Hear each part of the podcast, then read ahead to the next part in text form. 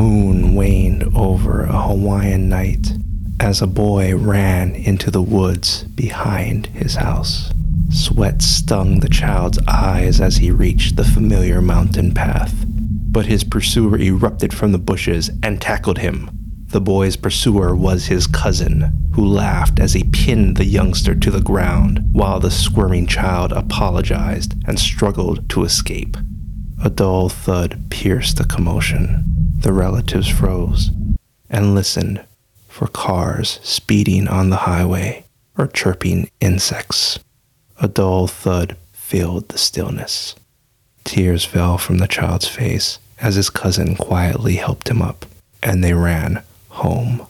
A conch shell blown in the distance announced the approaching procession. The procession was Hawaii's Night Marchers, and this is Legends from the Pacific.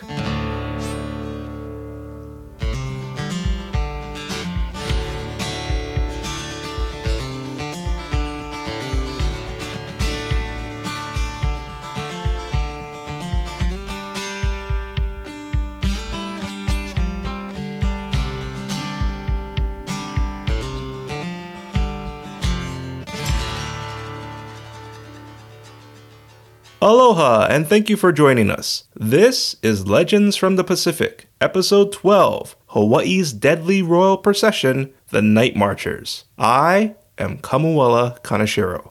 This episode continues our month-long focus on Hawaii, so please follow us on Twitter or Instagram, and share us with your friends and family. Later in this episode, your featured Hawaiian word, song, and my personal experiences. But first, the Night Marchers. The Night Marchers are considered Hawaii's most commonly encountered supernatural beings and the deadliest, because if your paths cross, they'll kill you and you'll join their procession. They've been reported across the state by people of all ethnicities and educational background who've heard drumming, blowing of conch shells, or seen a distant torchlit procession traveling across undeveloped areas or advancing down a mountainside. The Night Marchers are known as huaka'i po. Huaka'i means parade or procession. Po means night.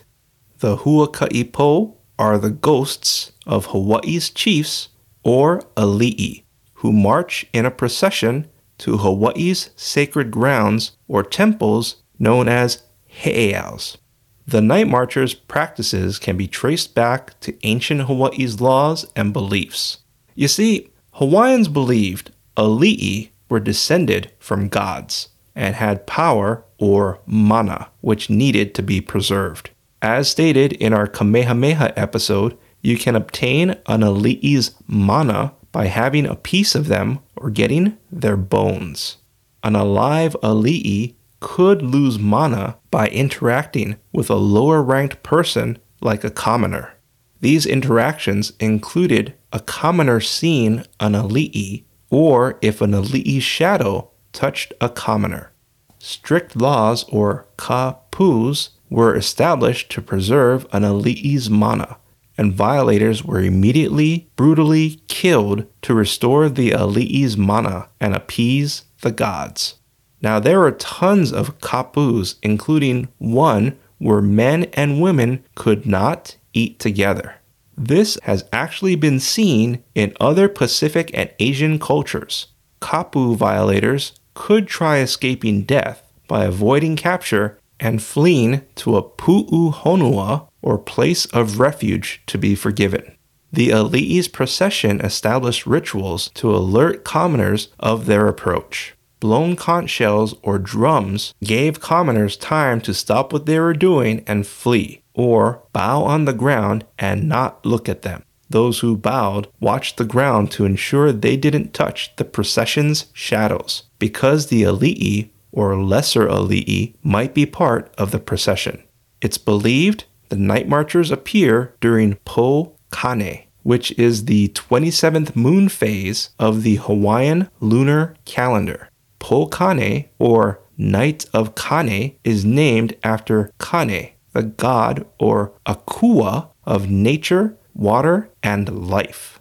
Kāne was also one of Hawaii's four major gods, but that's a story for another time. It's unknown why night marchers appear on Pō Kāne. One theory is, since Kane was the god of nature, water, and life, Pō Kāne was when ali'i tended to the upkeep of sacred places and heiaus. Also, the moon's phase provided enough light for the ali'i to work while casting the smallest shadow, so the ali'i didn't have to worry about losing their mana among their retainers. Night marchers walk through things, but will avoid Hawaiian tea plants, or cordyline fruticosa, which is different from drinking tea. The plant's leaves, or tea leaves, are sacred to the Hawaiian god Lono and the goddess of hula, Laka. Lono is another of Hawaii's four major gods, and Laka was mentioned in our Pele episode. This is possibly why tea leaves are used in Hawaiian ceremonies and to bring good luck. It should be noted that planting tea plants to detour night marchers alters their path, so you might redirect them to others. But there are ways to protect yourself. Animals are known to sense night marchers before they are heard. If you hear an approaching conch shell or drumming, you should run away or stay indoors. If you encounter night marchers, it's believed they'll leave you alone if you play dead or bow on the ground and not look at them. There's a belief that taking off your clothes and urinating on yourself will keep you safe because these actions make you seem repulsive or unclean. But the effectiveness of this is questionable. However, you might be saved if your ancestor is in the night marchers' procession. There's tales of Asians being spared because their ancestors were plantation workers who were killed by the night marchers and joined their procession. Still to come, your featured Hawaiian word, song, and my personal experiences, but now, a story.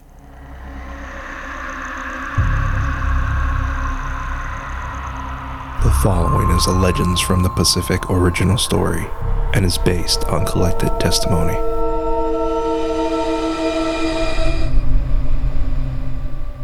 A Hawaiian family loved their son, who had an imaginary friend. The family lived in an old Hawaiian house raised on stilts. Like many locals, the family used the crawl space under the house for storage. The parents decided to rearrange their son's room, and one morning, after everything was moved, they found their son curled up, sleeping on his bedroom floor. They asked their son if he was okay. The son felt fine and said his imaginary friend led him onto the floor. The parents thought nothing of it, but continued finding their son curled up on his bedroom floor. The parents asked others for solutions to their son's behavior. Someone recommended having a kahuna look at their house. A kahuna is someone skilled in ancient Hawaii's mystic arts. The family contacted a kahuna, and the kahuna examined the house. In the child's room, the kahuna felt a presence where the child would be found curled up. The kahuna also discovered that the parents moved their child's bed into the path of the night marchers, and the presence was leading the child from his bed out of the night marchers' path. The kahuna recommended the family place tea plants around their house and check under the house. The father took a friend to dig beneath the house's crawl space and found human bones under the spot where the child would be curled up.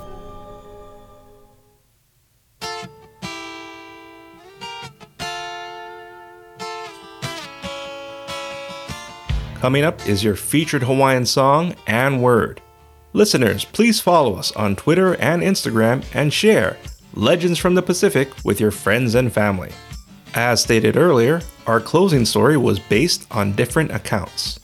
It's believed my family is safe from night marchers because, as stated in our Kamehameha episode, my ancestor, the Kaua'iali'i chief Ka'iana, died at the Battle of Nu'uanu, so it's likely he'd be in the procession.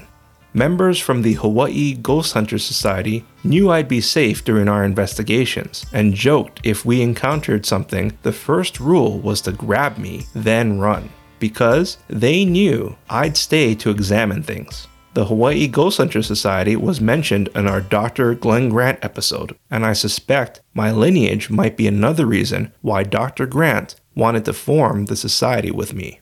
I've possibly encountered the Night Marchers a number of times. Once, while my mom and I were visiting my sister in Hilo on the Big Island, we heard her Hawaiian neighbors partying, and they got louder as the night progressed. Around midnight, the party was still going, but a conch shell was blown. The sound silenced the party, and the conch shell continued throughout the night.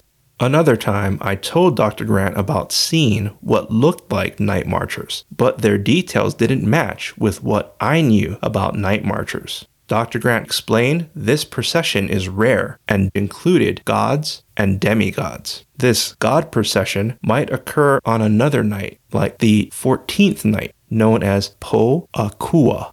As stated earlier, Akua means gods, so Pō Akua is the night of gods. We encountered night marchers during a Ghost Hunter Society investigation. Doctor Grant had us do a live investigation during his radio show, so I had him on my phone's speaker. We told Doctor Grant about drumming getting louder. Doctor Grant did not hear the drumming on my phone, but yelled at us to leave. We wanted to investigate further, but Doctor Grant insisted we return to our cars. We called off the investigation, and he confirmed we were about to encounter the Night Marchers. Today, the Night Marchers continue their procession across the islands. A popular pu'uhonua, or place of refuge, is the Big Island city of refuge, Pu'uhonua o Honaunau National Historic Park.